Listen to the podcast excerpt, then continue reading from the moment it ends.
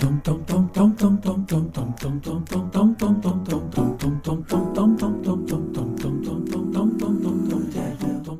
guys, welcome back to Dadville. This is Dave. This is John. And uh, we're really glad you're here. Our our guest today is one of our longest friends. Um, we both have known Ben Rector for a really long time. We talk about that in the uh, podcast, kind of getting when we each met him. I mean, he was a young buck. I mean, for both of us, we met him when he was in college. Well, and I met him, which we talk about in the interview, I met him before I remember meeting him. Yeah. I mean, it was yeah. that truly. Was, was he in, he was in college. Yeah, he was in college. Right? Yeah. Yeah. yeah. But Ben, you know, I'm sure you guys know his music. He is so insanely talented. One of the things that John and I were just saying before we started recording about this interview, it was really funny, is Ben is by far, if you look at everything in Ben's life, like his music and his personality, um, he is so succinct. Like Ben has a way of consolidating his thoughts and songs and lyrics and music into very succinct, clear-cut ideas. And, you know, interviewing him is so funny because, one, he's got, you'll hear, he's like, he has a way of saying the most effective thing The quick, it's a he's a Tom Petty of conversation. You know, he's like Ooh, he's really good at just sort of saying. Way of saying um, yeah. it, it's the opposite of me. I was gonna say, literally, John. Give me you the way that you and I are the same is we're gonna talk for the same amount of time. Now, now where we differ is the amount of words that we say. But I'm still gonna take all the time. That is amazing. Ben, the thing that makes me jealous about Ben is that he he will he will say his answer in about five seconds after I just laughing. gave my fifteen minute answer, and his is like, yes, that's a better answer. He's like, he's all headlines, but it sums up the uh, whole article. Oh man, that's that's really good. That's guy, you really got, you really got me there. Yeah, he's uh, he's he's, and it's so sweet to hear him talk about his family too, because it's he has an answer which we won't give it away, but I think it's one of my favorite things someone has said on the podcast. We asked him about how he felt having having Jane for the first time and just having kids, and it's so beautiful. And again, shows his yeah. ability to sort of for summation of of ideas, but um. Uh, we, we do love Ben. This was such a fun, fun, fun episode. Um, he's got a bunch of new music out, too, if you're listening to go check out. Uh, so make sure to peep those, too. We loved it. Ben, thank you so much for coming on. And everybody, enjoy your time in Dadville. Dadville. That is a mustache that can unite a nation. My goodness. It's an aggressive mustache. I'm tired of it. I've known you a long time, Ben. I don't know, and I'm not being facetious when I say this, I don't know that I've ever been prouder than when you decided to let that mustache be a part of your promo picture. Yes. You just that, were that like... Was, that was a turning point, I think, Greg, for all musicians. My manager, Greg, was... and. It was a great idea. He was like, we really got to get some new promo pictures because I haven't had any for a long time, and we're doing this push with the Thanksgiving song, the Christmas album. And I was like, yeah, we should get some more pictures. And he was like, are you going to keep the mustache? And I was like, I think I am. And he was like, all right, this time in your life, like, I think that's fine. But I'm I'm glad I did it just because I'll always be able to look back and be like, twenty twenty, what was I thinking? You really sure. nail it. But I think especially the look you have in that picture, everybody knows. They're like, oh yeah. It's a full acknowledgement. Yeah, of everything oh, that's going on. I think the real reality is I always I don't I don't dress really cool, and I don't like dressing. I don't like dressing up in a weird way. The mustache is just a little accessory that takes me yeah. out of like I'm your financial planner realm. People are just enough like, what's that guy's deal? Because when I don't have a mustache, just like that guy's deal is the rest of me, not musician. He went to the University of Arkansas. And he got a business degree, full stop. And the mustache is like, but there's just something else going on, right? It, but it doesn't. Must- it doesn't provide information. It just nope. eliminates something. It's it's just like it's just enough to where people are like, that's a choice. I'd like to know more about what's behind that. That's it's sort choice. of like it's sort of like the fullback to the running back of your. of your career. It sort of opens this hole in conversation and be like, oh no, okay, with the mustache it makes sense you could do music. Totally. Yeah, no, totally. Yeah. yeah. We forever, like when we were in a van touring, forever uh, it seemed like people thought I was like the tour manager when we would go anywhere. Yes. You know, one of the great, I don't know if y'all have had this problem, but one of the, uh, my manager forever and still a dear friend of mine, Chris Detray, one of the most frustrating things about having him as a manager for the fourteen years we worked together is he is a really good looking guy, and he's always well dressed and cool and cool hair. And so we walked in a lot of venues and they would walk over to him and be like, so what kind of setup you doing tonight? Like, what's the, what kind of vocals you doing? And he'd be like, oh no, I'm the manager. And they'd look at me and be like, oh, are you the artist? And I was always like, oh yeah, story of my life. Well, and I think, you know, yours is the accountant, Ben, mine is the youth director. That's kind of what I feel like. Oh yeah. I feel like I'm like the sort of hip youth, youth guy, you know, like the guy who's like try, just barely keeping it relevant. You know? Oh yeah. I, I feel like I could win a contest of uh, like a hundred strangers. Who would you get the most wrong about what they do just by looking at them? I would, I would, I would sweep the table of that contest. You know well, what? I feel like I'm always like the artist little brother who's on spring break and out. No, wait, you're, you're, you're like, you know? Oh, I'm sorry. I thought you were a swimsuit model. Oh, you're a musician. Wow. So sorry to confuse those two things. Right. Yeah. That happens to me all the time. I bet it does. I've been with John a lot and people are like, excuse me, sir, are you a swimsuit model? And he's like, look, I'm just trying to get some barbecue potato chips at Kroger. Can you just let a guy shop in Kroger without an obscene comment? Yeah. Yeah. You know what? I will That's say tough. this, and then we'll, and then we all have our crosses to bear, guys. We do. Has the episode started? Are we in it? I mean, we're, we're recording. We're having, we're fun. actually okay. almost done. So let's wrap up. We're toward the end. So to close um, out. no, no, but I feel like, I don't know if y'all feel this, but to y'all's point, I feel like I could actually get a pretty good amount of people in Nashville together, Ben, that would be along those lines. Like, yeah, like guys, right. you, you know what I mean? Like, th- yeah. there are a lot of really cool looking people in Nashville, but there's also a pretty respectable amount of people that you're like, you could do my taxes or you could put on a really great show. And I don't know. Yeah. Especially the longer you've been here. Do you know what yeah. I mean? Because I think everybody has that, or I shouldn't say everybody, but a lot of people sort of enter the Nashville stratosphere with kind of like, you know, and not everybody does, but most people kind of have some little thing they try to do to kind of stick them out of the pack. And everybody's like, but then at just some point, like ten years in, five years in, you're like, I don't want to do that anymore. Like, yeah. this is what I like to wear. Deal with it. And I go through phases where I have kind of like some cool clothes and I'll be like, you know what? No, I am going to get up. I'm going to shower every morning. I'm going to put this on, even though it's not that comfortable. And oh. it tends to happen after I, I run into Matt Carney. Then for like a couple, a couple days after that, I'll be like, you know what? I, yes, I have to do more on social media. I got to just wear those jeans. He did, and then he does, three days later, I'm cool. like, no, I'm just not going to do it. Yeah, those outlier guys drive me nuts. And Carney is absolutely one of those. Wirtz is kind of like that. Wirtz, yeah. even when Wirtz is trying to dress down, he looks kind of cool. Yeah, totally. And those guys drive me crazy. I'm like, just everybody chill out. Like everybody chill out. Yeah, my issue is I just don't. I don't know if it's that I don't care enough about it or that I'm not good at it. I really don't know which it is. I think it's both for me. Probably, probably is because like when we had the twins. Literally, man, I bought like five of the same shirt and I have these Bonobos shorts. I wore that uh-huh. every day. And at no point, not one point was I like, gosh, I wish I was wearing something else. I was literally just like, I, this is just like, I have clothing on and like, that's it. I'm good. Yeah. Do you ever wonder though if Hillary, I think about this with Annie, cause you know, Hillary's so cute. Amy's so cute. It's like, so they're just going to look good anyway because they're just, they're beautiful women.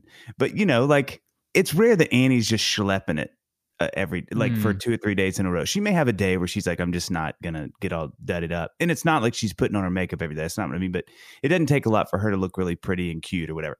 And then I'm like, at some point, she's going to sit down with me and be like, look, just a little, just a little more effort would mean a lot. It would just show that you're trying. I mean, y'all ever feel like that? I have. That's my only thing about because I. I mean, John. The the other problem with living across from John. I mean, Ben, you were just down the street until a few months ago. Is that you see people? If I knew I wasn't going to see anybody, that's not yeah. even a thought. Right. But I know that I'm going to walk out and John's going to go. He literally wore that three days in a row. Like this is the yeah. third day I've seen. No, but here, here's the problem though. I don't notice it, and that's why we wear the same things because Ben, I could see you twenty times in a row and you could have the same thing on each time, and I don't think I would notice. Yeah. I literally don't. But I do think about what you're saying, Dave. It, like, Amy and I went on a date a couple nights ago, and when I think about it the most is on those nights when I go for the same button down and I'm going to wear these jeans and I'm going to wear the boots. And that's, that's my like doing it up outfit. Yeah. And it's the same outfit that I wore on our anniversary night, on our, like every, any special occasion. Like if either one of you guys were to renew your vows, I would wear that to the, mm. the ceremony, you know. That's all you need, though. And I, I should go on record saying I would like to feel like kind of put together. I just don't, I don't feel any desire to have uh, variation. Like I want to just, I want to wear the same thing every day. And I want it to be like, oh, okay, that's like, that's a thing that, you know, you look fine. I just don't have any desire to ever have to pick anything out. That really stresses me out. I just want to like be like, but literally wear a uniform. That's what I want. Yeah. Well, you know, the, the biggest thing that gets thrown in my plans is like for some of my country music artist friends, like in particular, there's one party that a friend of mine throws every year around Christmas. And it's always really fun. And it's three or four couples and we've done it every year. It's but Tim one McGraw, of the guys, right? It's right about it. His, his, his name rhymes with Rim McDaw. And, um, and I will show up, Annie and I, Annie has started to make fun of me because I get so anxious the hour before we leave as I get ready, because he always looks amazing because he's got nine thousand pairs of clothes from the road. And so he just brings those clothes home and they're all, and they look awesome. Like he has a stylist and they, and so he'll walk into the room and you're always like, dude, good Lord. Like who is this person? It's um, Have Daywood, you know? And I'm like, but you got this cheat code because you've got a wardrobe, like literally, like, and I get so insecure every time we show up to their house to have this dinner because I will try to find pictures of me from the year before to make sure I don't wear this. Because I'm like, I know they're gonna look at the photos and be like, mm, honey, did you see? No, it's the same shirt. It is. Do you think they're okay? Is everything okay? We should talk to them. You know, I'm just so, because every, they just have a million looks and boots and belts. And, and I'm like, God, I'm almost a hundred percent sure I wore this, not last year, but the two years in a row. You know what I mean? Yeah. That's the thing that stresses me out. Yeah. Okay, guys, we are excited today to have one of our dear friends. This is almost like, this is almost like the triad of our friendship in some ways. Uh, we've known this gentleman. John, how long have you known Ben? I think we met, Ben, you and I met on Baylor's campus in two thousand nine, December two thousand nine. Ooh. Am I right on that? Well, what actually happened was I opened for you, I think maybe at Harding or somewhere else, a university in Arkansas, when I was in college. And we didn't really get to talk. You were very kind, super kind. But like I was sound checking and I was like, I'll play a Gabe Dixon song. Maybe John will notice me. Uh And I, I, I remember I saw you from like across the quad. You were on the phone and you did stop and turn around and you were, you were nice. Like after sound check, you were like, hey man, sounds great. And I was like, totally. Uh. But I, I met, I met you for like a couple minutes in college and you went above and beyond for what any uh, person would need to do for an opener. But there's no reason you would remember that because it was probably like stop seventeen on your places. Oh, of, I, uh, what, so what year would I that have been? I don't remember that. It was early. But that makes me so uncomfortable whenever somebody recalls something that I don't remember. Well, but John, I mean... Especially if it's on the road. I feel like especially not if it's on the road. You're probably just like, yeah, why would you have remembered that show? You played a ton of shows. I right. remember it because I was such a huge fan and was like, I'm opening for the John McLaughlin. Oh my gosh. And for you, it was just like, oh, like this kid's pretty good, I guess. And like, and after this, I'm going to do this again ad infinitum and nice to meet you. Right. Uh, right. But so I, I did, I met you, uh, once very briefly. And I wouldn't even say it was like a, I didn't, I met you, you did not meet me. You were like very, and, but I, I, I say that in the, I'm being real. I say that yeah.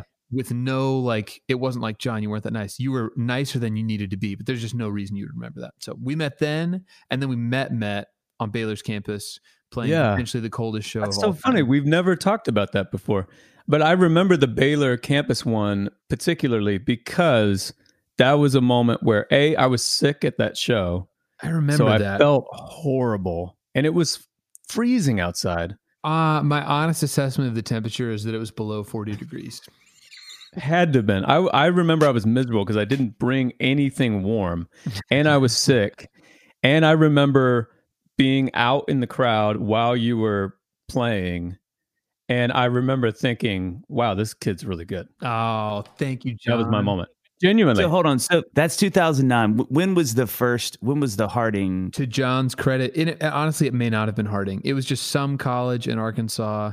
Uh, and I don't remember what year that was. Let's say it was Harvard. It was Harvard. That Let's was just it. Say. Um, yeah. Harvard. No, I think it was, I bet it was two thousand seven, two thousand six. That's me. A total, it could have been two thousand nine. I have no idea. I just remember the first show we did together was it was like an amphitheater, wasn't it? It was like an outdoor amphitheater. Yes, it was. Um, it was at the University of Arkansas at the Greek Theater. And you asked me, I think, honestly, just being nice, like, hey, is there any places we should check out to eat? And I gave you way too much detail and way too many options. And now in, in hindsight, I totally see that what you were really doing is just like wanting to include. You were just like, hey, man, like, what's up? And I was just basically like, I'll tell you everything. You got to go here. You got to get this. I, I wanted you to get this crazy dessert called a chocolate mess, which is like fudge. They like take a large like glass and they dip it in like peanut butter fudge and then fill it with ice cream. And so I didn't know anything about touring. I was probably like, dude, you gotta get the peanut butter chocolate mess.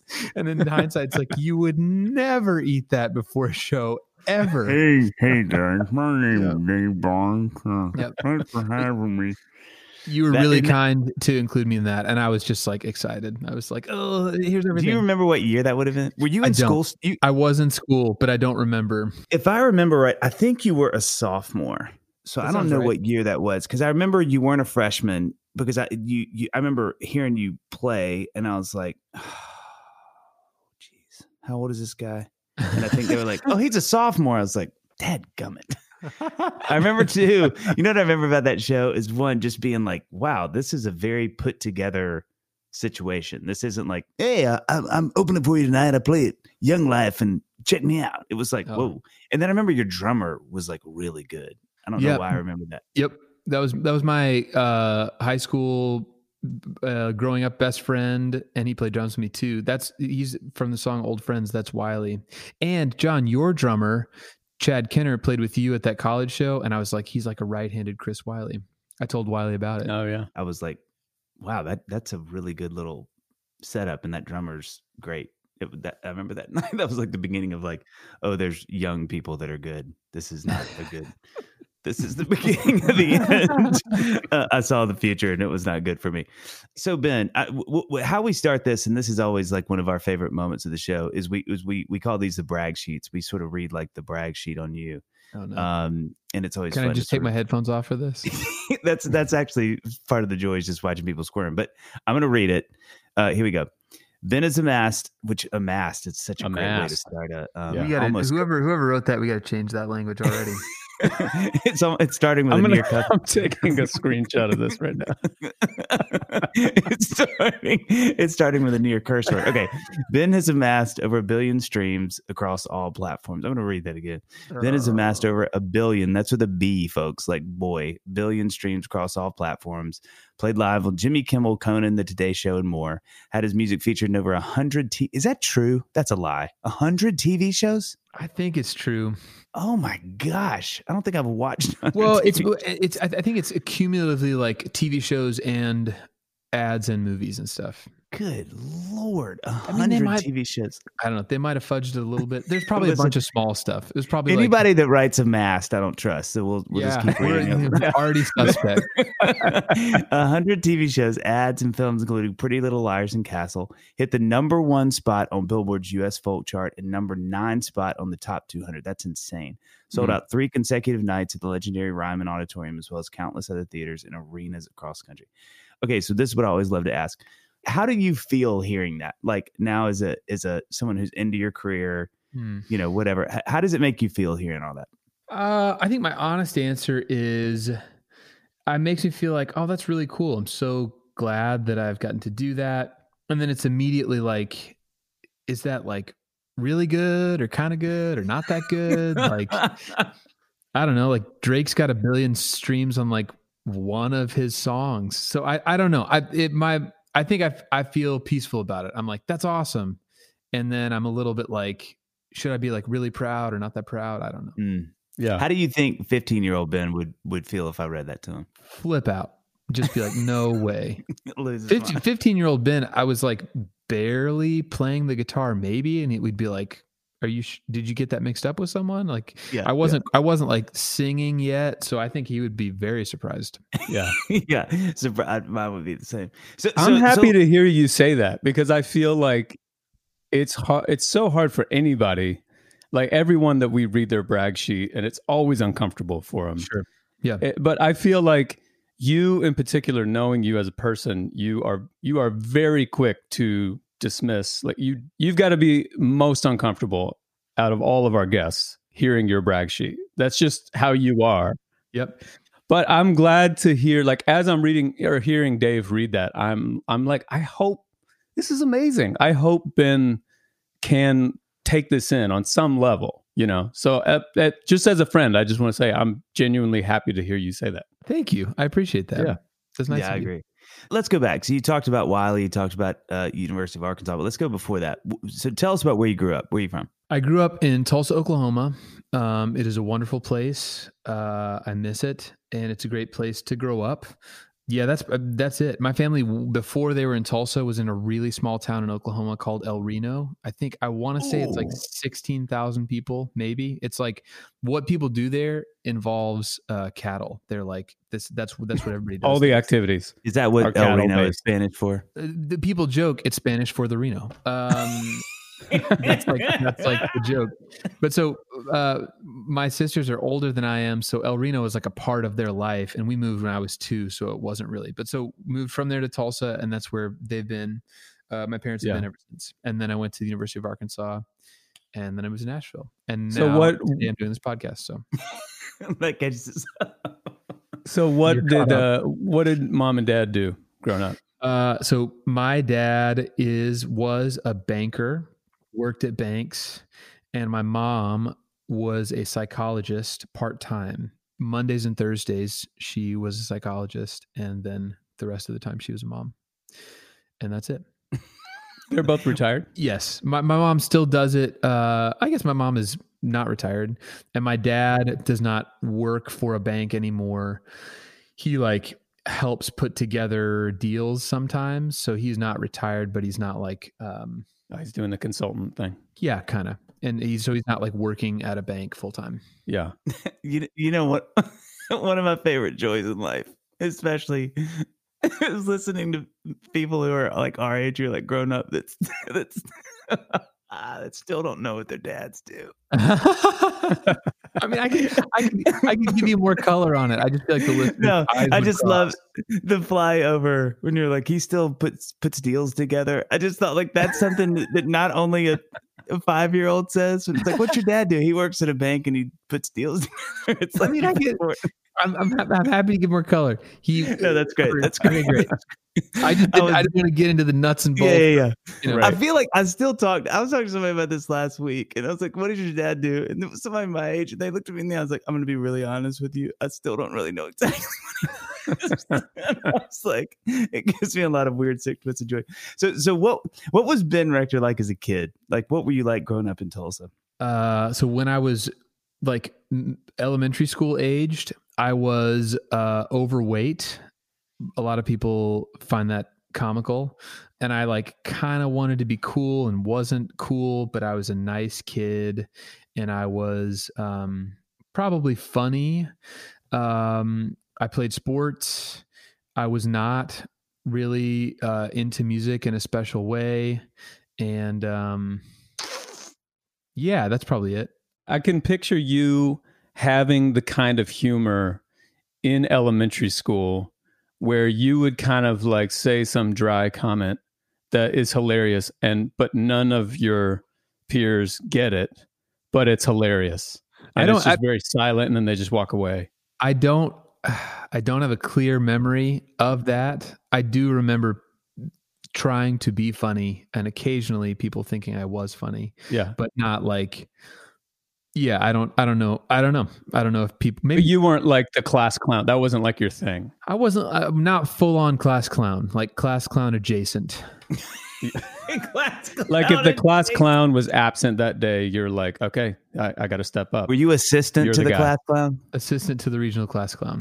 Yeah. That's it. That's I don't it. know if people would have been like, oh, Ben, class clown, right? They, I don't know if they would have said that. They might have been like, oh yeah, funny guy. What about the siblings? Like what, what, what are the sisters like? Where, where are you falling in line with sort of like that, that world? Sure. Um, my sisters are a lot older than I am. I was a surprise, and my oldest sister is ten years older and, uh, Hallie. And then Lauren is seven years older than I am. Um, Hallie, super, uh, awesome, very bright overachiever. If there was anything that could be won, she won it. Oh, wow. We went to, she was the homecoming queen of Oklahoma State University, which is a Jeez. large place. And she was also the top female graduate. We went to the ceremony and didn't know there was a winner. We were just like, oh, congrats. Like, it's a thing where they honor people. And they were like, and the top female graduate, Hallie Rector. And we were like, what? What so, does that mean? Yeah, I don't know. I don't know. I don't know how they calculate that. But she, um, and just good at a lot of things, and uh, a wonderful person. Lauren, exceedingly bright, also good at a lot of things. She was really good at basketball, just like both overachievers. Um, yeah. And, and what? wonderful people, not like, not like also with the dark side, like whatever. They're just like, if, I'm proud to be related to them. If you met them, you'd be like, oh my gosh, they're so great. They are wonderful. I, I like your sisters. I want to go on record as saying that also because I'm afraid they challenge you to basketball and beat me. What um, I'm always so fascinated by by people who grew up, especially like yours, Ben, where the siblings are so much older.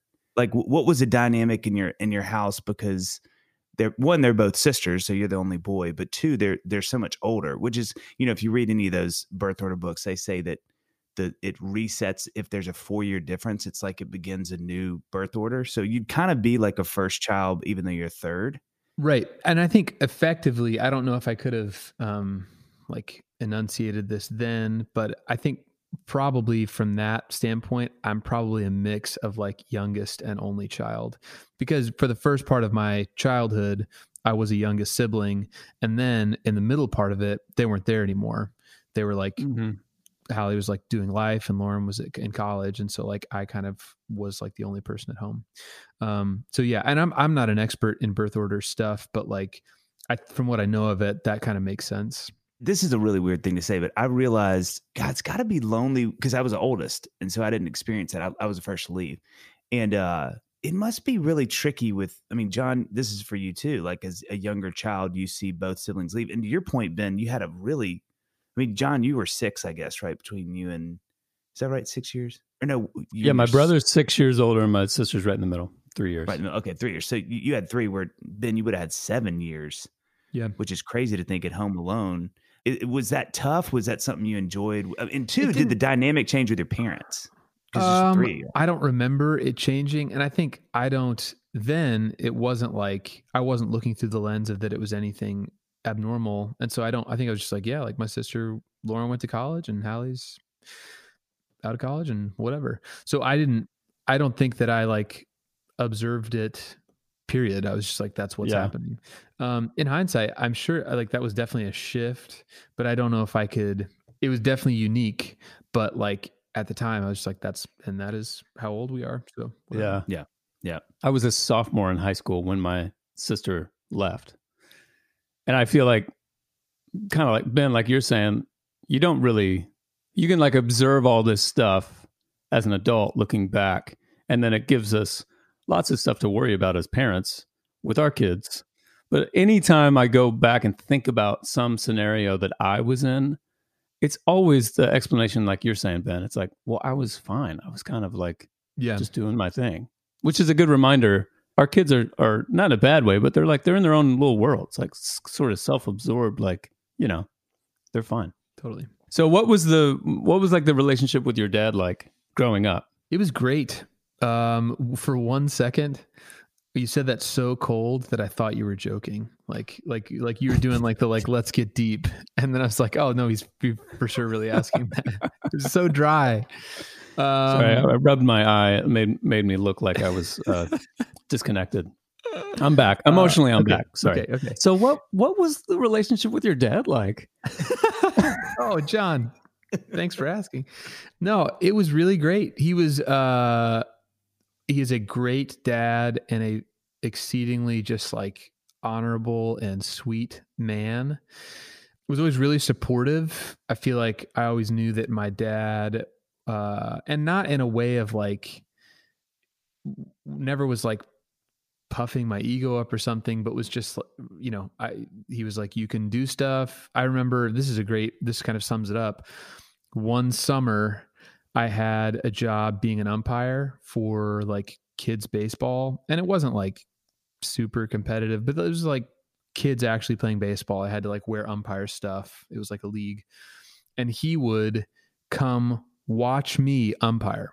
Oh, that's just great. Like, oh, that's so sweet. sweet. And he'd like bring work and do whatever. But I was now looking back, I'm like, oh my gosh, like that's the sweetest thing ever, that he was just like, yeah, like, you're out there doing this. Like I can like bring some work and do stuff and watch you.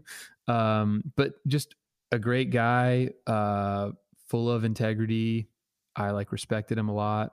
What were your things that you connected on? Was there a particular thing? Like was sports a big thing, or umpiring, I guess? Well, no, yeah, both big umpire fans. um, We, we've always we've always just been into uh, refereeing of sports, and uh, we pay right. close attention to that. Sure, um, he wouldn't get you would jerseys. Get... He would get you just like black and white striped polos. Yeah, yeah. Big on the zebra, big on the zebra shirts. Sure. No, what's interesting, and we didn't really bond on this then.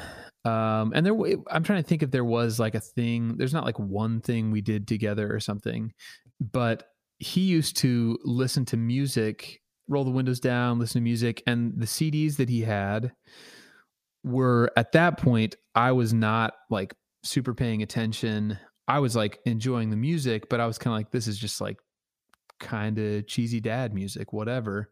Um, and music wasn't a part of my life in that time where I was like, I'd rather be listening to whatever else. It was just like, yeah, like yeah. my dad listens to these things.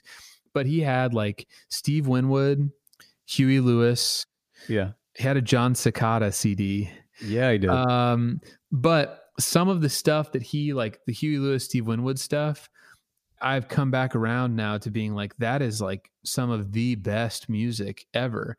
And like, he's also not, um, he's a fan of music, but isn't, doesn't like geek out on it. He's not like getting super deep on like, I got to go see Steve Winwood in concert. He just kind of was like, I like this music, so I'll listen to it. But isn't into it on a on a musical level, like not into instruments or things like that.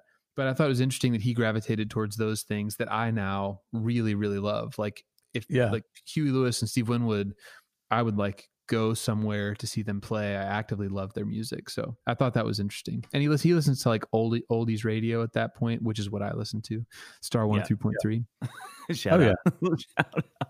So th- this is one of the things that's so interesting, because I-, I resonate with this. I know John has more of a music pedigree growing up because he's been playing, I think, piano in the womb. I know we can't prove that, but it definitely feels like mm-hmm. that. But but Must I think one nice. of the things that I, I love about yeah, no joke, that I love about your story too, Ben, is that there wasn't sort of a pedigree for music.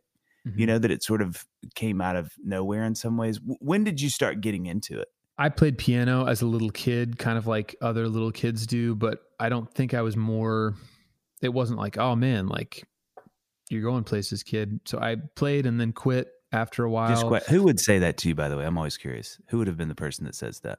Says what? You're going places, kid. Oh, I don't know. I don't, you, would, you would that be a neighbor?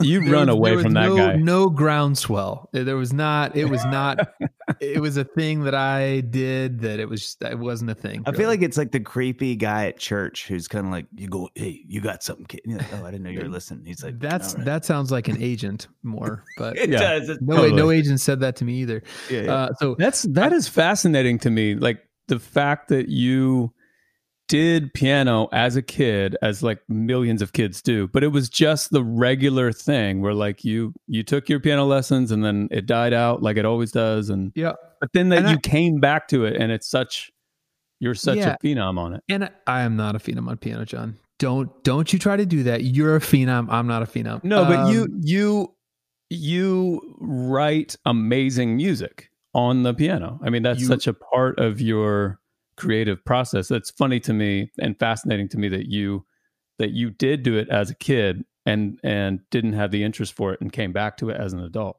Yeah, and I did, like when I did it as a kid, I did um I was never very good at reading music, and I would play some stuff yeah. by ear, but I don't think anybody would have been like, whoa, dude, you're really good at this. So I quit, um, just did other stuff, other kids stuff.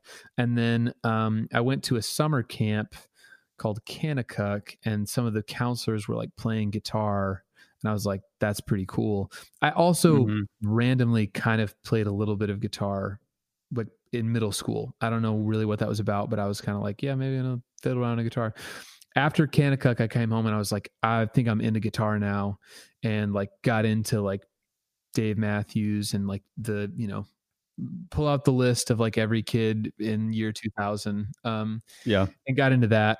And so I would say in high school is when I really started being into it enough to be like, this is something that I do, and played a lot of guitar, didn't sing at all until maybe like I was a freshman in high school. Never thought like, just didn't even think about it. It's like, if you didn't know you were really into knitting and then you got into knitting, it's like, did, did you like knitting before that? Did you think you were going to be a knitter? It's just like, I just didn't think about knitting. It wasn't a thing. Um, and yeah, I think like I saw some people like leading worship at that high school, and I was like, ooh, that's cool. Like, maybe I could, I was like really affected by that. There's a guy came and sang, had a great voice, and I was like, dang, that's awesome. So then I was like, maybe I'll try to sing.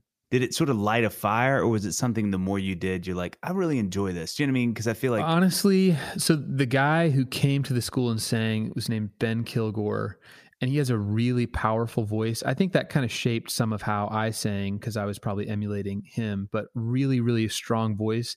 And it was like affected me in a deep way. I don't wow. know if that was like a, I don't know if it was just like he was really good, or maybe that was like some sort of, you know, cosmic ordained thing where it's like, you're going to be really affected by this. But that was like a formative moment for me. And I was like, whoa, that like really like did something to me. Maybe I should try to do that, which even saying that out loud is ridiculous. Like with no singing background, that I'd be like, maybe I should try to do that. Yeah. So I, I don't know. Like it probably like lit a fire, I guess. I don't know. It was weird. After that, I was like, I want to try to do that. Well, you know, one of the things that I love about that, again, because it does mirror my story so much, because it, it was just such an out of nowhere thing, is I think the encouragement that I have for anybody that's listening to this one is like, you don't need a pedigree. You know, I think, um, it doesn't need to be something. It, and Ben, I love how you said this. Like, it wasn't something that when you were a kid, somebody's like, whoa, you know, like you were good at it. And your mom and dad were probably like, oh, he's, he can play the piano. But it wasn't something like John, you know, where his parents, I'm sure, were like, honey, you need to get in here and see this. You know what I mean? It, where you don't have to be like a mutant at your instrument to do it later, which is encouraging. And I totally, think especially yeah. for any parents listening to this, you know, if your kid pops up at fifteen and suddenly has this passion for music, you know, it could really be a thing. It doesn't need to be something that's like, well, honey, you know, there's so many kids who have been doing this, you know, since infancy. Um, it's sort of an equal opportunity career, which I really love, you know. Totally. Yeah, which that's good for me to hear, because I'm I'm already fully stressed about like Luca's eight, you know, she's not taking lessons yet. Like she's kind of interested, but, she, but I don't know, you know, like you were playing. So, I think that's why now. I'm so yeah, which which I don't want that for my kids either. I was really big on like, I don't want them to start music as early as I started music, which is not like, that's not all my parents. I wanted to do it, but I don't want them to have any kind of expectation mm-hmm. going in. I don't even want them to feel like, well, that's kind of my thing. I'm nine years old and I'm, I, that, that's my thing. I play piano, you know? Yeah. I don't want yeah. that, but that's why I'm so fascinated, Ben, by the fact that you did do piano and then you stopped, and then now here we are, you know, and your your music has now been in a hundred thousand T V shows. oh. Hey guys, I want to take a second to talk about one of the coolest additions to our podcast network. Our friend Matthew West has started a brand new podcast called, wait for it, The Matthew West Podcast. Podcast. Man, that podcast name is so easy to remember and to the point and mm-hmm. not a lie, which I appreciate because it really people, is. Mm, thank you. Uh, it's been really fun to see his podcast grow with such interesting conversations with episodes featuring thought leaders, which is never going to be something that describes me, like Mark Hall from Casting Crowns, best-selling author Max Licato, and the lovely mother-daughter duo of Sadie and Corey Robertson. I really enjoyed his episode with N B A star Cody Zeller. Mm, and the cool tall. thing that Matthew is doing is listeners are taken behind the scenes in each episode for some powerful stories behind his music and what each guest has accomplished. The M W P, or as we call it, the Matthew West Podcast, comes out every Wednesday. Find it now on your favorite podcast platform, as well as all the other wonderful shows from the That Sounds Fun network, including Dadville. Dadville. Yeah. So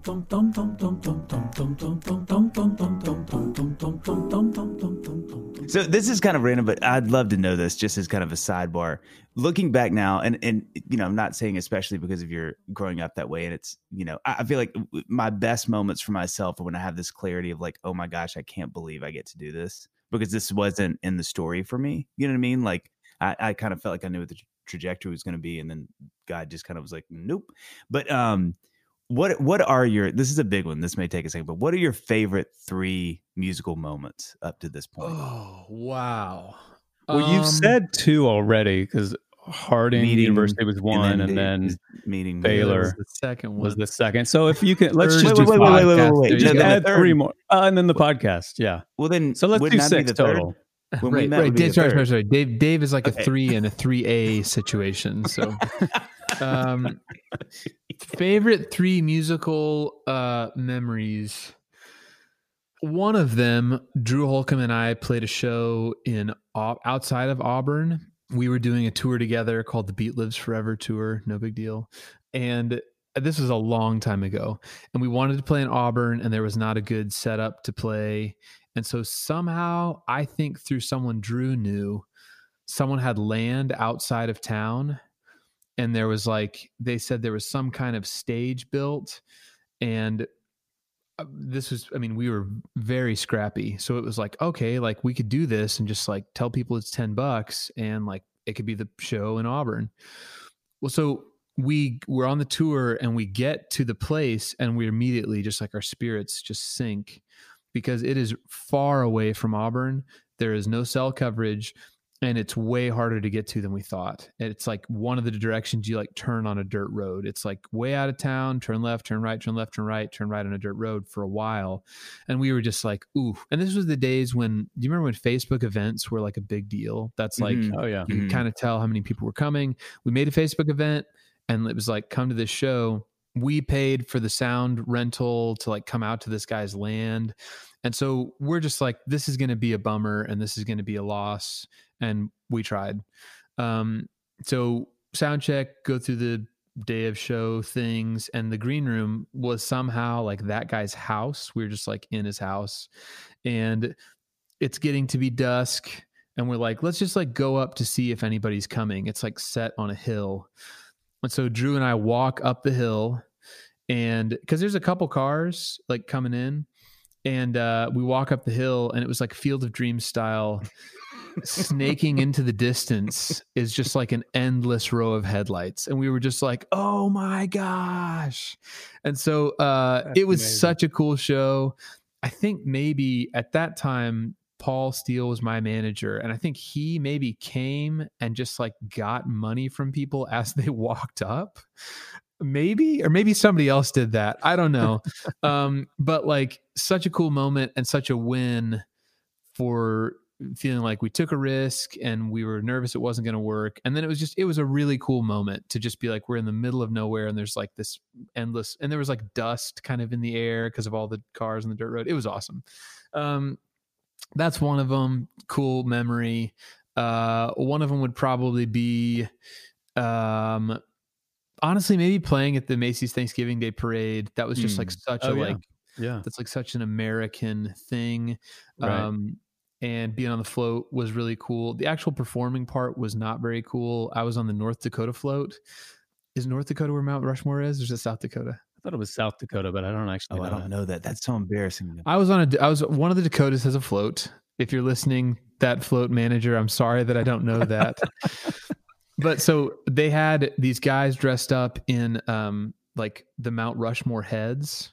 They're like these huge, it's like as tall as the guys were, probably maybe like half as tall as the guys were. And so the way the stage was set up, all the floats are just big trailers. And they had like, they were standing behind me kind of off the trailer. Like it's like a little platform below the trailer. So all of their weight is like on one side of the trailer. The band is on the float. It's like very tall. We're like positioned around kind of Mount Rushmore. I am across the trailer from the Mount Rushmore guys. So we're playing brand new, an up-tempo number. And so we get to where they film and it's super like, it's super hectic. They got to get you in and get you out because it's live. And so like, they're like putting a microphone in the stand and the stand is falling. So like I'm screwing the stand in more. And so then they start the music and it's like three, four, you're in. As soon as we started, the Mount Rushmore guys were like, we're going to make this more of a thing and get some more energy. So they started jumping on the float and the microphone is just beating my teeth into my head. I mean, it's like, it's like, I, I, I am, I'm immediately like, this is bad. And it kind of hurts. And so I'm also like trying not to think too much about like, I bet I look like an idiot. But so that part was like kind of nerve wracking and was just like, and we, we're getting off the float. It's also anticlimactic. You, when you get done, they literally pull around the corner and a guy with a headset is just like, all right, guys, off the float. And it's just like, and party's over. That's it. See you guys later. Which um, I'd like to just say, just stop and just point out the fact that if that happened this Thanksgiving, you would be totally fine with that mustache. that would, thing would, could slam it in would, it would as much as it wanted, so and it would be in. Totally fine. Yeah, right. Sorry. Isn't it always really cold during that thing? It, it was pretty cold. It was okay, like okay. It wasn't like this is terrible, but it was like, would you? It warmed my heart enough. That well, it was it was pretty cold. But so the, the Mount Rushmore guys after that were like telling me, they're like, yo, dude, we really try to amp it up. We were like jumping around. And I wanted to be like, don't ever do that again. Your teeth are bleeding. Right. Like, it was enough that a couple strangers online were like, whoa, that was like, I like searched my name on the plane home and I was like, ah, it was kind of bad. But the actual experience of just that you drive the whole parade route and every one of the intersections is like, literally like a hundred people deep. And it was just, it felt like uh World War Two had just ended or something. It was really yeah, cool. Yeah. People like hanging out the windows, like yelling. So that's probably the second one. Third, um, one time in Atlanta, uh, we played at the Tabernacle and it was the last show of that leg of the tour. And for that tour, we ended the show with like almost like a dance party where I would go into the crowd, as a, which is a bad idea. I was and um, I went into the crowd and it was just like an awesome show. Very raucous. People were like really into it. And the Tabernacle is a great venue. Um, and so in, well, yeah, this is maybe not my favorite, just a cool story. uh, I got stuck.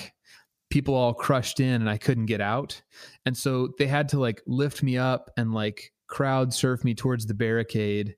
Uh, I also, my, ch- my tooth is still chipped because of this, but they crushed in hard enough that the microphone like jammed into my face oh and chipped my, my tooth a little. Firemen, uh, what do you call that? Yeah. Crowd surfed me out and the, the bouncers had to like pull me over the barricade. And uh-huh. I remember just being like, peace out. And everybody was like, ah. Uh, but it was, the whole show was a cool kind of like, wow, I can't believe this moment. Like we started yeah. the show out with um, a synth loop and it counted us in. It was like bump, bump, bump, bump, bump, bump, bump, bump. And the crowd was loud enough that even through our in-ears, we couldn't hear the count. And so we were all just like looking at each other on the stage with like a little bit of backlight. We had like a cool lighting setup. And we were like, we're going to miss the cue because we can't hear it. And it was, it, it was just a cool moment. That wow. show was like, felt like a different uh, level of excitement. And I was like, yeah. this is really cool. So not, not super cool chipping my tooth, but um, a cool. Yeah. I like, like how wow, two of your three moments involved tooth damage. Yeah. Microphone violence. Yeah. But I just, I just say uh, that, that show at the Tabernacle was like a cool, like that's something I'll think about when I'm older and be like, oh, those days, that was crazy. So I just have one question about music before we get into, you know, Dadville stuff and the interview actually starts. Okay, great. And we start recording. Um, Because I feel like that moment at the Tabernacle uh, and the Macy's Day Parade, you know, is maybe another one that pertains to this. Like your, I feel like your identity as a musician, correct me if I'm wrong, it, a lot of it is like, this was not supposed to happen. Like, I didn't see this coming. Yes. You know, there, like you were saying, there's no, it's not like your dad is Stevie Winwood. Like, this is, you know, your dad's in Oklahoma just kind of working on deals and envelopes and stuff like that. And then you become Ben Rector. So oh, I'm sorry. Hold I'm, on, hold on, hold on. Working on uh, deals and envelopes. envelopes. I assume envelopes are involved. I don't, I don't know. I'm not a banker. Sometimes depends on the deal, John. It depends. I'm sorry. So is there any part of you, like as you're at the Tabernacle in that moment, is there any part of you that is thinking at a certain point you shed that identity? And I, I wonder for you, if I'm putting myself in your shoes, that would be a scary thought, because it is, it seems to have caused you to write a bunch of great songs from that angle. Like at a certain point, are you like, okay, I I can't write from that angle anymore because that's not really the truth? To- no, totally. And I think honestly, in writing this record, it's been an interesting thing because I feel like a lot of my writing is either like introspective or like celebrates normal things or whatever. And I, they're definitely, writing this record is like figuring out how to come at that from an honest place, but also some of the things about my life are not normal anymore. Right. And to be right. fair, it's not like it's like, and then I'm Tom Cruise, I guess, and I just can't go anywhere. It's not like that. But I do think some of it is like, and I, I still am like, is this going to be my real life? Because I kept thinking like, I'll do music and then I'll just stop doing music. Um, and now it's like, I guess I'll keep doing it for a little while longer. So I, I would say this though, I don't think this is like a defense mechanism or me being like, ah, I don't want to like try because then what if I don't do good? Really and truly, I feel very at home and natural writing songs and singing and that kind of stuff. And even though I seem maybe natural on stage, that is just a very uh, intense, and it's not an experience I seek out. Like the last time I performed in front of people and was not like rewarded for that, like monetarily, or like was on T V or something, like at a party, I would never perform ever. Like it would uh, be like, hey Ben, play a song. And I'd be like, no, I don't want to yeah. do that. Some of that is grounded, not just situationally where it's like, whoa, it's crazy that I'm a musician. Never thought that would happen. Some of it is also because I'm very uncomfortable like doing some of my job. Which, can I just say I, really quickly, because I think that's really profound. When you say that, and what do you mean by that? Like some of it, you're un, like, what are the parts that are so uncomfortable? Yeah, I, I would say my like reaction to performing in front of people, instead of being like on a fundamental level, instead of being like, check this out, everybody look out at how awesome I am. My internal reaction is more like, don't mess this up. Is like, oh man, I'm I'm losing this part of the audience, or like, oh, yeah, we still have to play this song, and like sometimes it doesn't go that well. Oh my gosh, like just fundamentally, instead of seeing the upside and seeing the like, people think I'm cool, it's more like, oh gosh, like that's just like the way that I process that. And so because of that, it doesn't mean that it's a bad experience, but it's it's not like I just can't wait to get on stage. And a lot of my job is performing. And so that performance part um, still now feels a little bit like, ooh, you know what I mean? Mm, I think some yep. people look forward to it. And I hate if I'm bursting any bubbles here, but I thought about this uh, this year. I've never one time woken up in the morning and been like, I get to play a show tonight. It's always like, okay, here we go. Here we go. And so like, that's, that's the part yeah. to me that feels un- unnatural a little bit. Well, you know, I'd say that only because this is a conversation John and I have a lot. Like we talk about this a lot in our friendship, is how I'm more like you are, Ben, and John is, is diametrically opposed. Like, and, and, and John will tell you, both of us don't love the traveling part of it like we used to, but John is like, but once I get on stage, I'm about to rock the mic. I'm like, gosh, I don't know if I've ever felt like that. Well, dude, I let me let me let me be so clear much. though. I don't feel that way. That whole day, I don't feel that way. But once, I mean, leading up to a tour, I am, I am like petrified. And, and the day of the first show, I am like, what have we done? Every single time, every single time. And literally I'm side stage. I think that's, I think that's how everybody feels. Yeah, yeah. I'm side stage at that first show. And I'm like, this is a mistake. I, I don't have it anymore. It's gone. Whatever, if I even had it to begin with.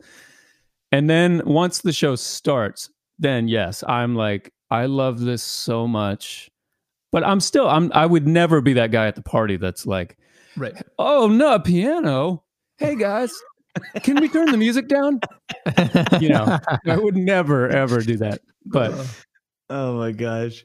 So watch watch us transition here, Ben. You're going to be so impressed. So speaking of writing songs from that angle, watch where I'm going. Uh, you wrote Love Like This for Jane, for little sweet Jane, who may be the most beautiful child I've ever seen. Oh, my God. Conversation for another child. Every time I see her, I kind of have like this weird sort of like, I want to make sure she's never hurt and someone paints her as soon as they can. Um, it's sort of a dual feeling. But, so you wrote that for her. What was it like having Jane? Like, what was the entry into being a dad like for you? I'll preface this with, I feel like what I feel as a dad is the most like uncomplicated thing that I've ever mm. felt. I feel like mm. so much, so many things I'm like, am I feeling the right way about this? Should I be enjoying this show more? What does that mean? Jane is just like, just, I just want to be around her. I just like, can't wait to get her up in the morning. Um, yeah, she is the best. And so I feel like the, uh, you asked what the entry point was. Mm-hmm. Or just like, what was entry like into being a dad? You know, I think at very first, it's challenging, obviously. And I think I loved her, but not in the same way as I do now. So like mm. Hillary and I joked, I don't know if this is insensitive or not, that having a kid is like having an extreme pet at first, where you're like, extreme pet. Hey. And it's like, definitely we loved her. Definitely we liked her. But, and I feel like this way about Roy and Bert now, I love them, but I don't like truly know them yet. Like they're mm-hmm, so small. Right. Mm-hmm. And like yeah. when they smile, yeah. it makes me so happy. But when Jane started to like be a whole person, and I don't know when exactly that transition was, but I remember being like, because everybody was, you know, the cliches you hear where you're just like, oh my gosh, like I'd do anything, whatever. It's like, I, I mean, I totally would. But I feel like when she got a little bit older, I was just like, oh my gosh, all the cliches mm. are true. I totally understand it. yeah. uh, I just, this is like, it's the best. So yeah, mm. it only gets better and better. I mean, I, Luca and I took a trip to Chicago, just the two of us. Oh man! Last summer, I think it was. I can't remember, but and I feel like that was a real pivotal moment where I, I was like really in real time feeling a lot of the things that you're describing. Like she's like a little person now who has like these, you know, this little personality. We're like kind of friends now. We're like hanging, you know. Totally. Yeah. And I feel like a lot of. Like to to speak to the moms and dads out there who are, it might be different for moms actually, not to get into it, but like for dads, when you have, you first have a, a little baby and you become a dad for the first time, there is kind of this, or I felt like this pressure to feel this real like divine totally. Connection. Right. And it might not feel that way, you know, because you yeah. just don't really know them yet. And, you know, and also you're the dad. So you're sort of, not really necessary for a while, you know, and you're just kind of hanging around in the back holding a purse, you know? Yep. Yep. So, yeah. Yeah. That, that, so from Jane now, and you have the twins, which we'll talk about the dudes here in a minute, but how do you parent differently or wh- what is your parenting like compared to, to your parents? Have you, have you sort of thought about that? Like, are there things that you've done, not done or? Yeah. I th- I mean, I think some of it is I probably would be able to answer that better if she was older, because I can't remember what it was like to be her yeah. age, but I do find myself, I feel like everything in life so far before whatever it is happens, you're like, I understand this and I know how it goes. You old people just don't get it. And I feel like everything, when you get there, you're like, I get it.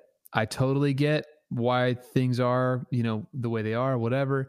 I don't have a lot of specifics where it's like, I'm going to do this and this different than my parents did. I thought they did a great job as parents, but it's funny because I can already uh, like she'll get home from like uh, the preschool she goes to, and I'm like, I totally get it now. I I'm on the other side of like, just tell me something. What happened? Who did you talk to? Did anything funny happen? I, and it's literally like, I'm such a fan of you. I just want to know things. And it's like, oh, I get it. I totally yeah. get all that stuff. Yeah. So I don't know if there's anything specifically that I would do different or that I, you know, whatever. But I think more than anything, some of the stuff, like some of the parent tropes, you're like, yeah, totally. Or, you know, whatever Hillary and I are like really hard line on, if it's like, tell the truth or like, listen to mom and dad, whatever. Choosing battles, and then sometimes you're like, no, we're gonna we're going to the mat on this, like, and it's yeah. so funny. You're like, I'm such a such a dad, because you're just like, nope, we're gonna talk about this. You know what I mean?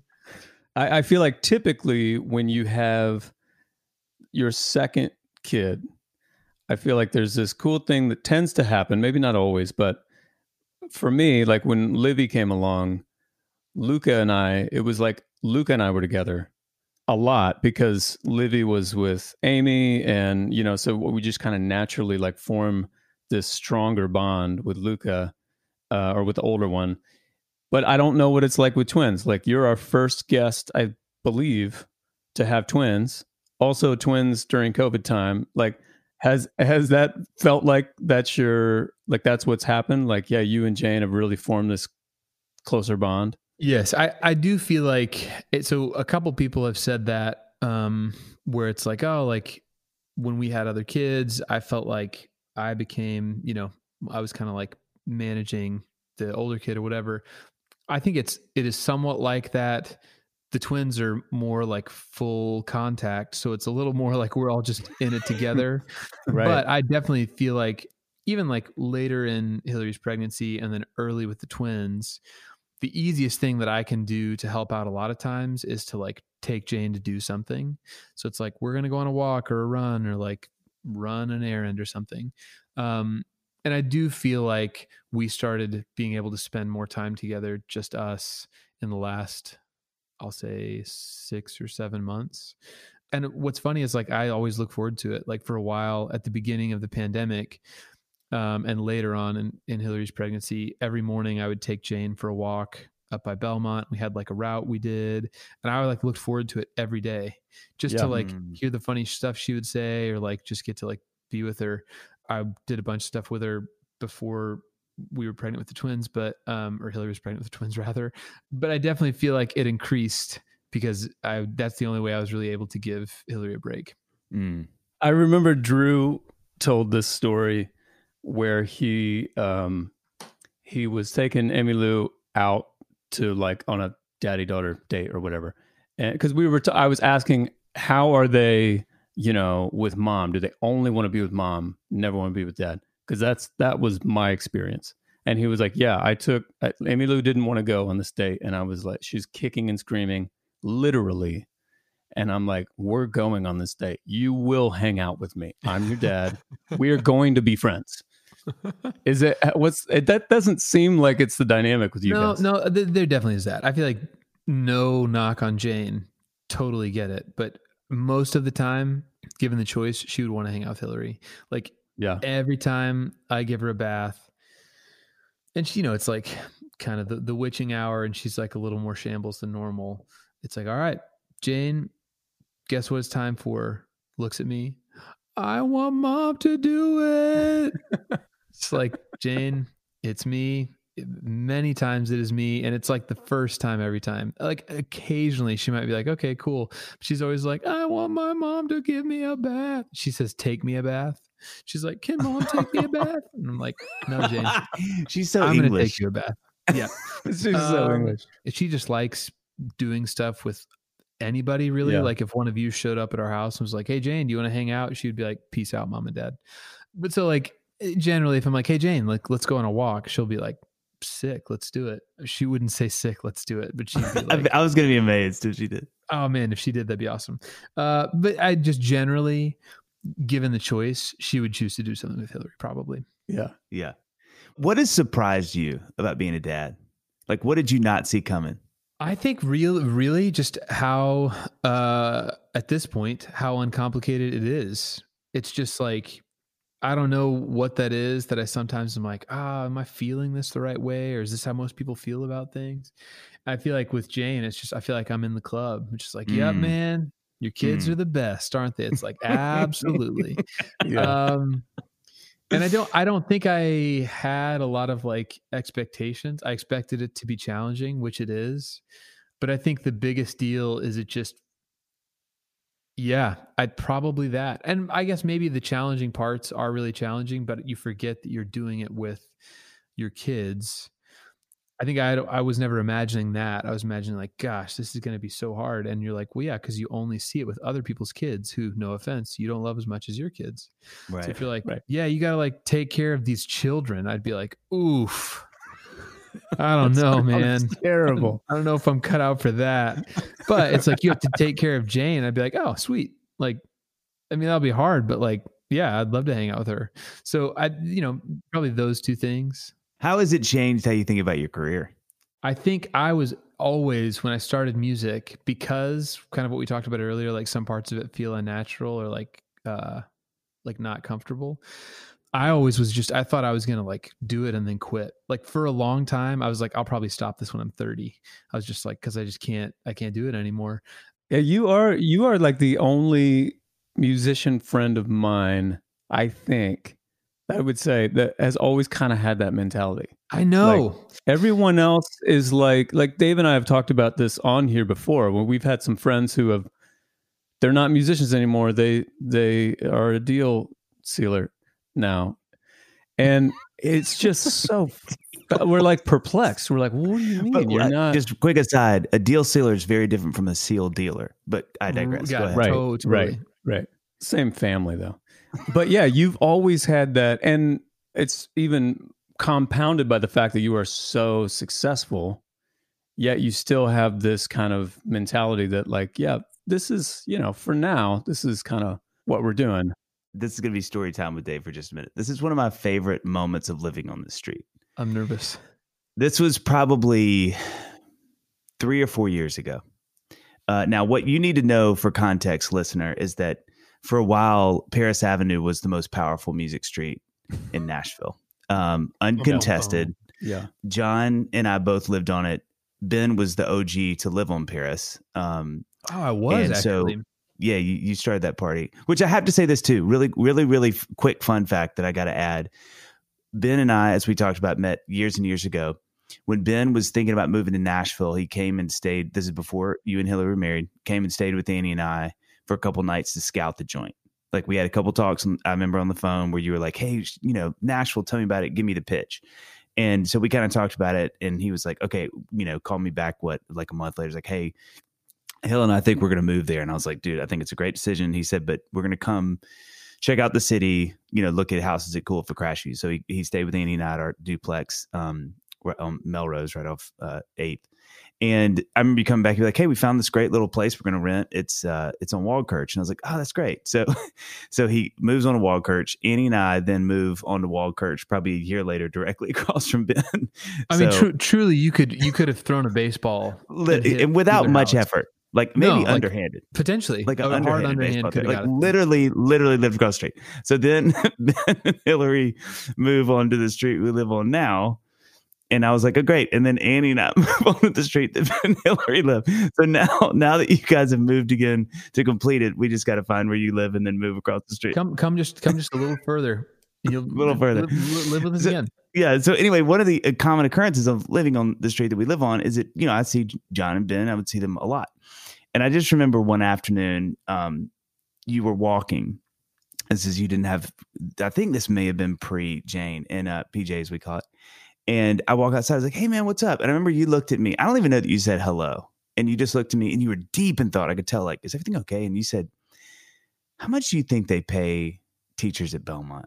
And I was like, and I just sort of stood there and I was like, that is one of the most interesting intro to a conversation that I've ever. And I said, I don't know, man. You're like, and you were so, and you were just sitting there for a minute. And you're like, yeah. And I was like, uh, why are you asking me that? You're like, I don't know, man. I'm just kind of just thinking about it. You know, like what would it be like if I was a teacher at Belmont? And I was like, Oh, yeah, totally. And I remember we sat there and we talked for probably thirty minutes.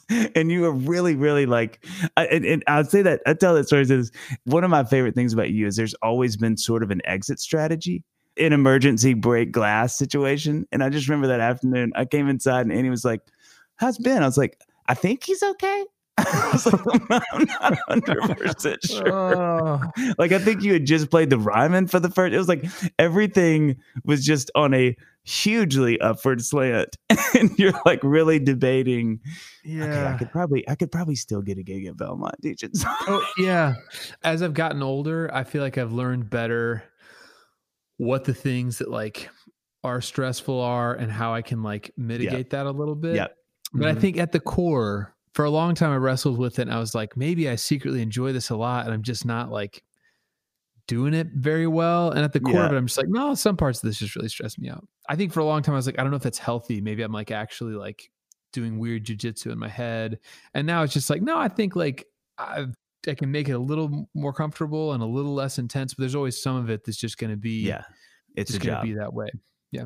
I deeply love music and that I get to do it. Just this specific manifestation of it is intense for me. Yeah. Yeah. And do you think, I mean, do you think with the kids, alleviate is not the right word, but it's changed how you think about it? I think I would have thought that having kids would like super expedite the like, okay, I'm going to slow down. And in a weird way, for whatever reason, and I haven't like talked about this a lot, but I feel a weird, like, oh, I want my kids to be proud of me. Like I want, I want mm, to be like, oh, dad, yeah. like sweet. And not necessarily in like a selling out stadiums, but like, I think it will be good for them to see me doing work of some kind. And I think like it's re-energized me in a way where like, I think it's good for them to see people being like, hey, like I'm working hard at this and it's special and I love it. And I'm almost just like, I don't think I want to be like, what does your dad do? It's like, oh, like he used to be a musician. And now he just like plays golf, I guess. Like he teaches songwriting.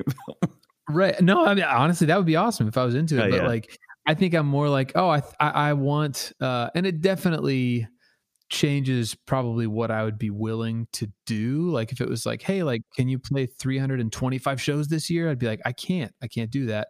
But in a weird way, I thought it would pull me back a little bit and be like, okay, now I'm really slowing down.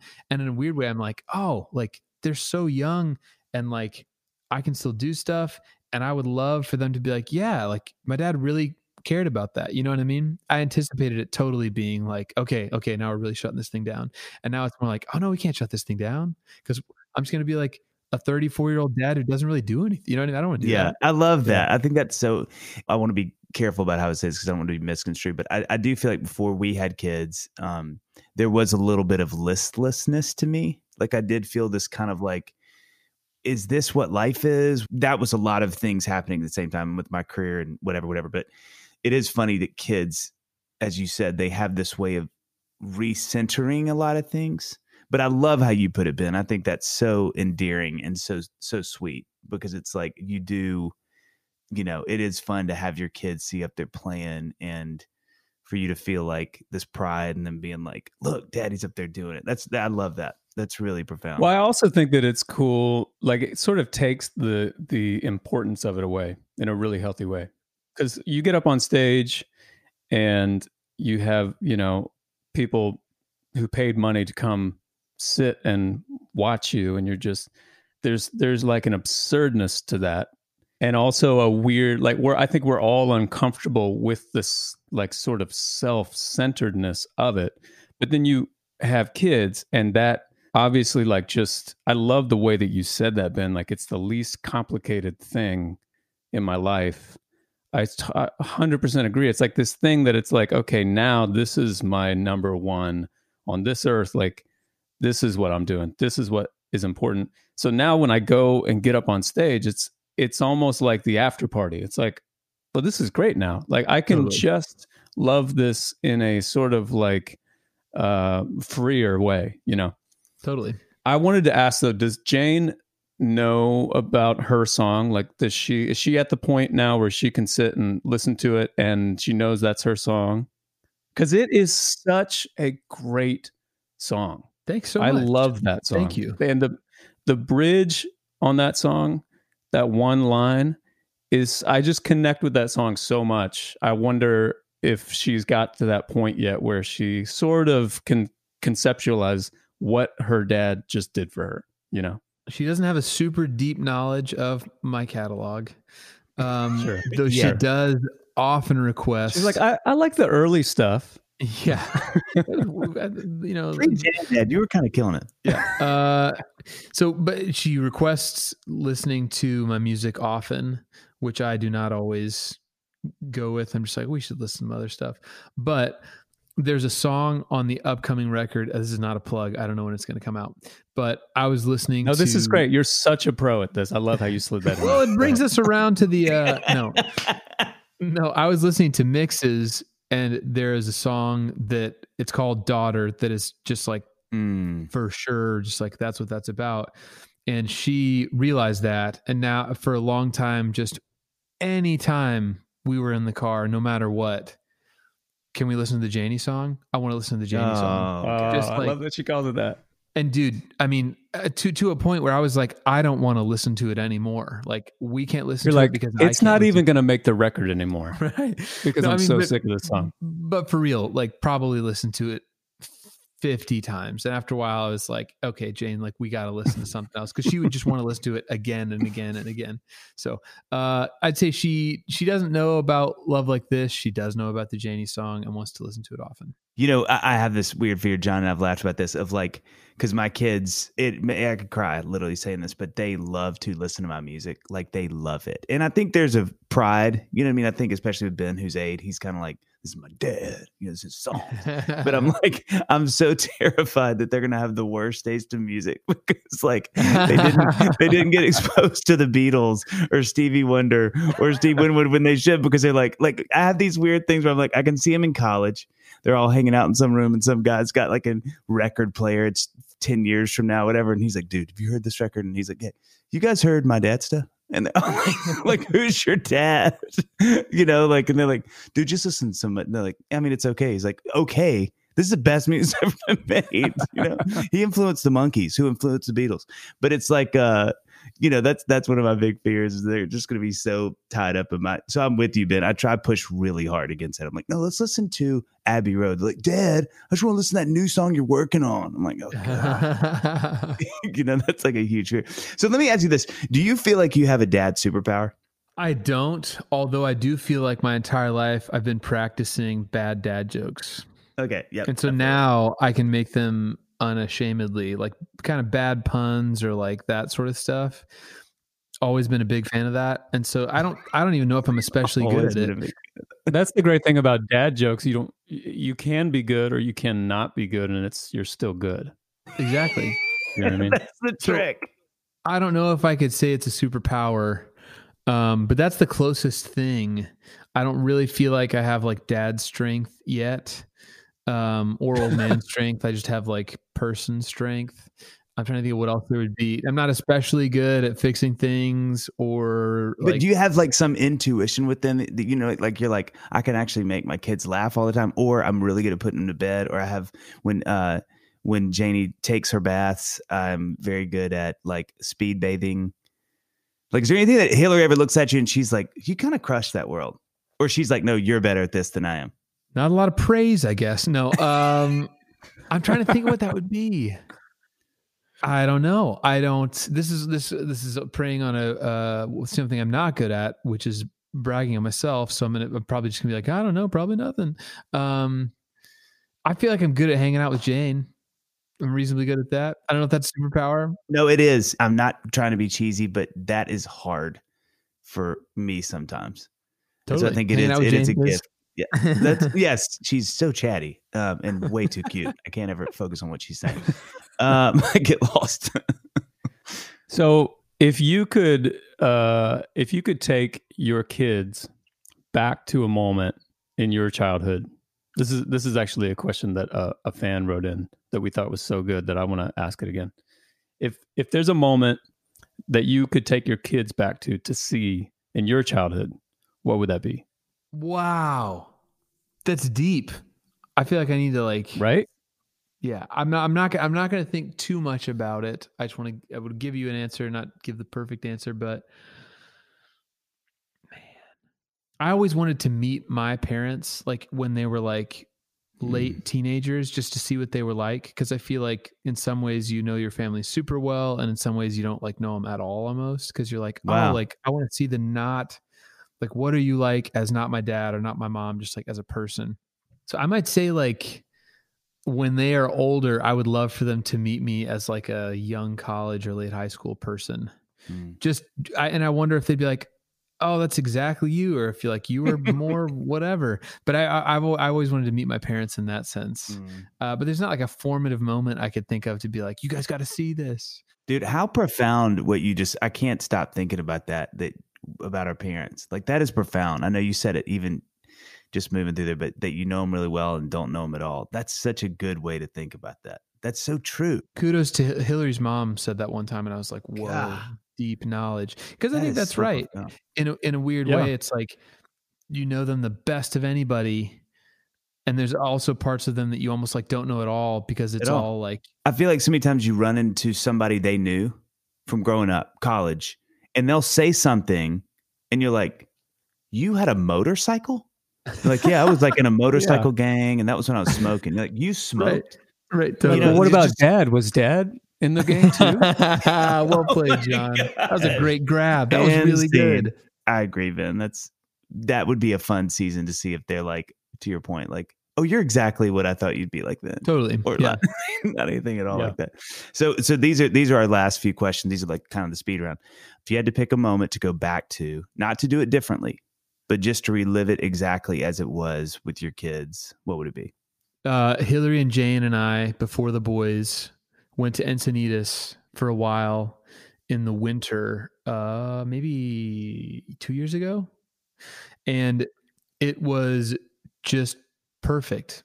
I got mm. to like take a real break from work stuff, and the three of us just got to enjoy each other. I took Jane on walks to the beach all the time. And uh, she really loved it. She was just at the age where she was able to like be communicating about it, and you could tell she really enjoyed it. So I'd want to go back there.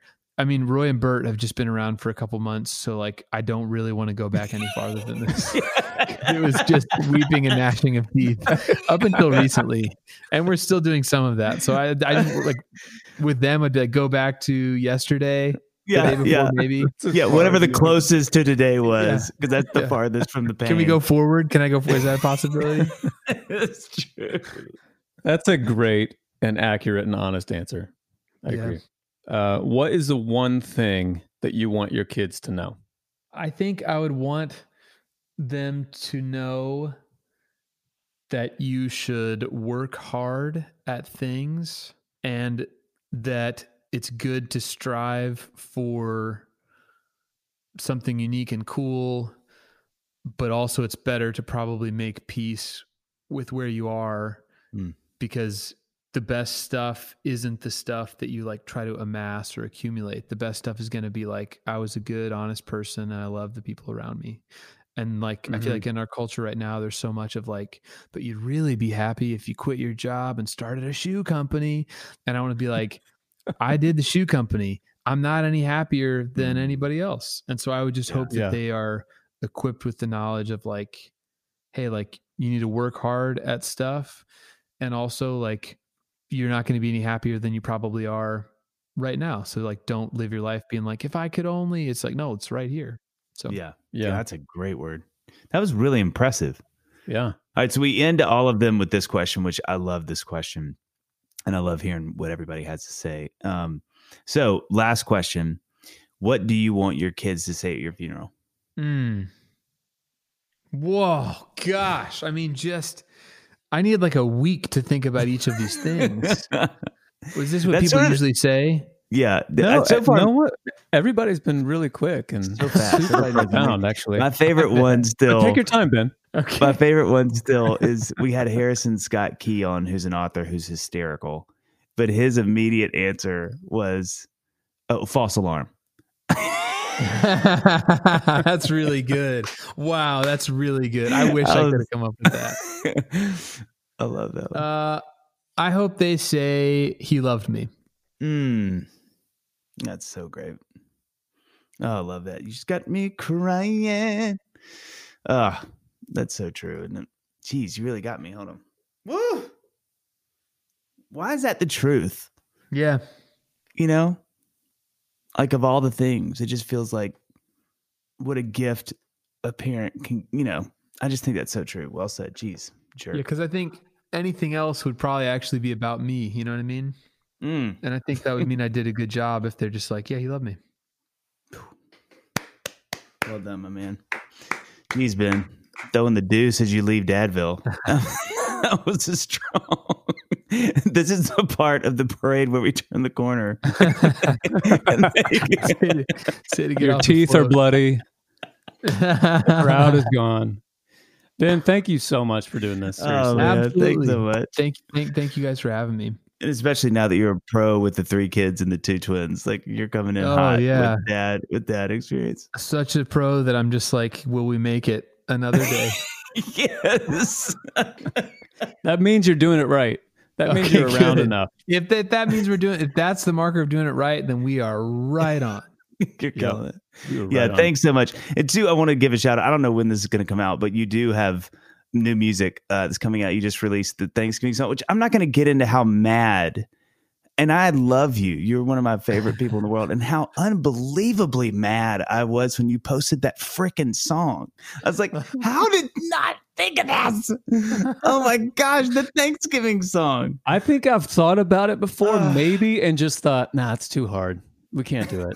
I thought when I started writing it, I thought for sure, for sure, that it existed in mass no. quantity. I want Spotify Truly. to do the editorial Thanksgiving playlist and there be one song on it. Oh, it from yours. Your lips to God's ears. And I will say the video is so great. And it's the kind of thing where you can't stop watching it because you just want to see, okay, I just want to see what one more thing, how'd they do the next line. It was so well done. And the fact that just you and Jane did that on your iPhone is amazing. Did you know the guy that did that, really, it's no C G I, he made all those things. Did he really? Yeah, he did. Which to me, I'm still like, how did long did that really? take him? I have no idea. What's funny is he started years ago. Yeah, he did it before the song. So he's obviously a co-writer. Yeah. And then Christmas music, right? Don't you have an E P coming out? Yes. Uh, a Ben Rector Christmas Ooh. comes out uh, this Friday, actually. So it will be already be out. Yeah, yeah. All three of us have Christmas music coming out this Friday. The world is not ready. You you guys all come out this Friday, too? Yeah. yeah. Mine's just a single, so it won't. It won't. Actually, I didn't know yours was coming out. So and neither yours, Dave. So I don't. I think I'm going to do mine uh, twenty twenty-two now. So, we gonna, may not be around then. I'm going to give it yeah. even two years buffer, just just to be safe. Um, well, dude, thanks so much for coming on, man. You're the best. Absolutely, good to see you guys.